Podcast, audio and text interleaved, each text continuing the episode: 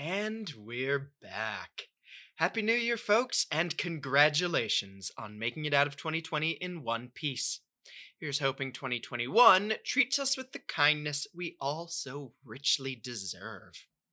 As of today, season two of Internarrative begins, and we're going to kick off by talking about the effects of capitalism upon storytelling. Now, why are we starting here?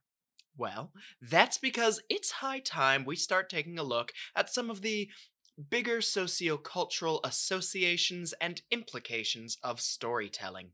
We spent last season developing a great understanding of how to think about stories, the power they hold, and their mechanical communicative abilities. This season, however, we're going to focus more upon how stories manifestly affect us, how they shape not only our personal psyches, but our sociocultural values and structures as well.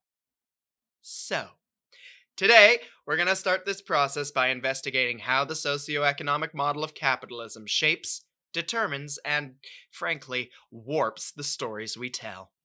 My name is Kiwi Drummond. I use a she her pronoun, and this is Internarrative. Let's rock.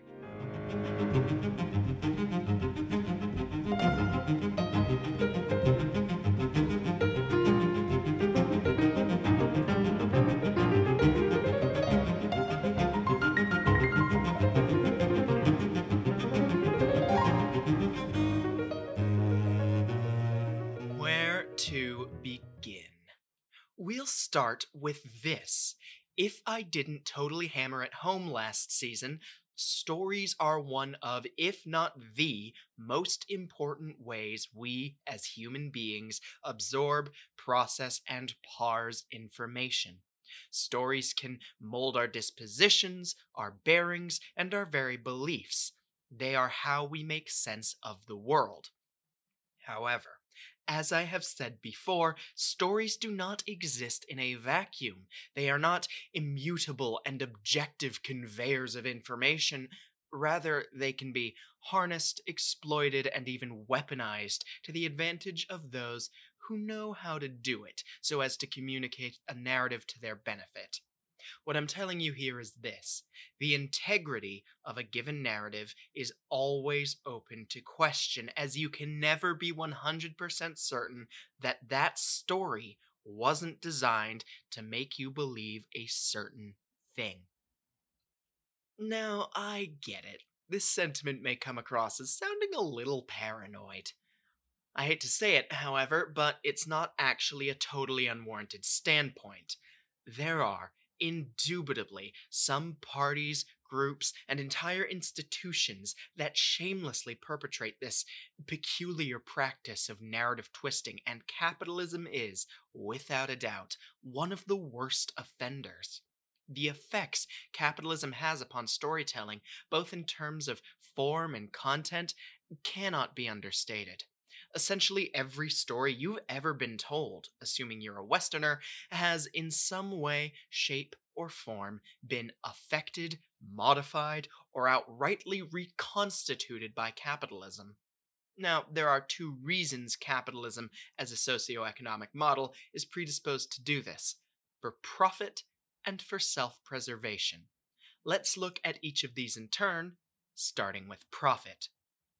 None of us are here for a comprehensive, in depth analysis of the workings of economic and political systems, so, in the interest of time and sanity, I'll abbreviate.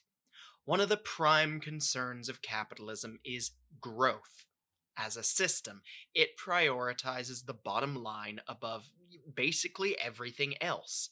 So, when you're trying to tell a story in such an environment, your stories are undoubtedly going to be affected by this reality. Consider, if you will, the video game industry, for video games are just another kind of story. Unfortunately, these stories and the people who tell them, namely video game developers, have been blighted by a thing called crunch. Now, for those of you who aren't plugged into the video game industry, allow me to define what that is. Crunch is a practice employed by a disturbingly large number of development studios, wherein the employees of that studio are made to work an inordinately large number of hours a week in order to ensure that a given game is shipped to the public on time. Some of the worst offenders have their developers pulling 100 hour work weeks, and for decades now, a great many of those who work on video games have reported unjustifiable levels of stress, chronic illness, and even complete breakdowns. All forcibly inflicted in the name of maximizing profit. If you're not certain what I'm getting at here, allow me to lay it out as explicitly as I can. Capitalism doesn't care about the quality of the story or the health of the storyteller. It cares about making money. Accordingly, it leads to situations where the story and all its facets are sacrificed for the sake of the bottom line. If you'll forgive me my soapbox, I don't care how good for business Crunch may be, it completely violates the sanctity of both story and storyteller.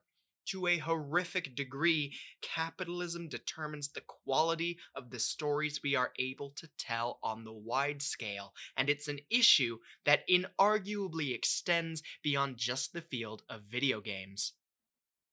Now then, the other reason for capitalism's warping of stories is that of self preservation. Again, I'm not here to overly rag on the laissez faire nightmare, so to speak, but I would be remiss in my duties if I failed to discuss the fact that capitalism, as a system, is inherently geared towards eliminating competitors and really any threat to continued growth.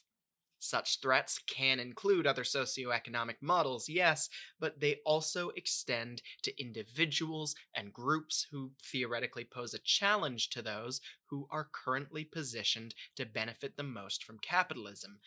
I'm sure you don't need me to tell you that those who benefit most from capitalism tend to be rich, white, male, heterosexual, etc. Capitalism is, to a significant degree, hugely responsible for the continued marginalization of traditionally maligned groups, e.g., people of color, women, LGBTQ folks, the disabled, and so on and so forth.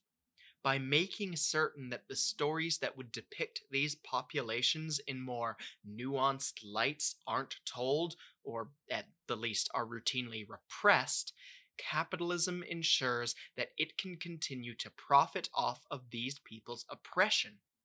What I'm getting at here is this the stories communicable under capitalism are curated and policed to the nth degree.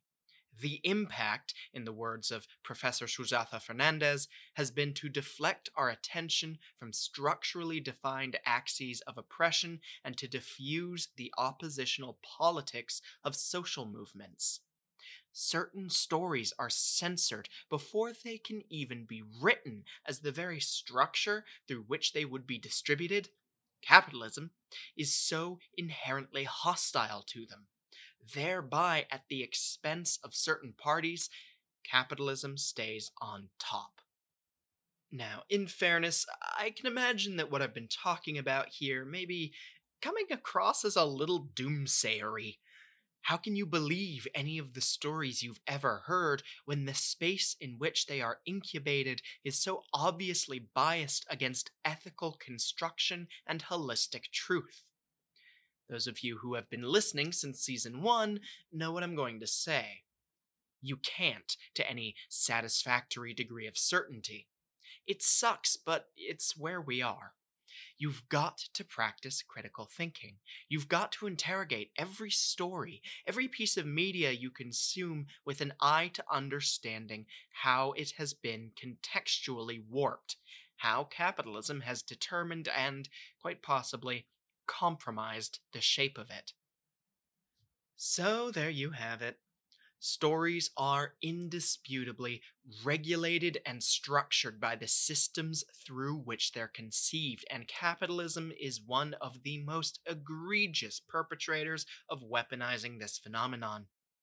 In the next episode, we're going to go a step further in our quest to understand stories on the large scale and take a look at the reflexive relationship between humanity and technology. But for now, my name is Kiwi Drummond. Thanks for listening, and I'll see you next time. Bye for now.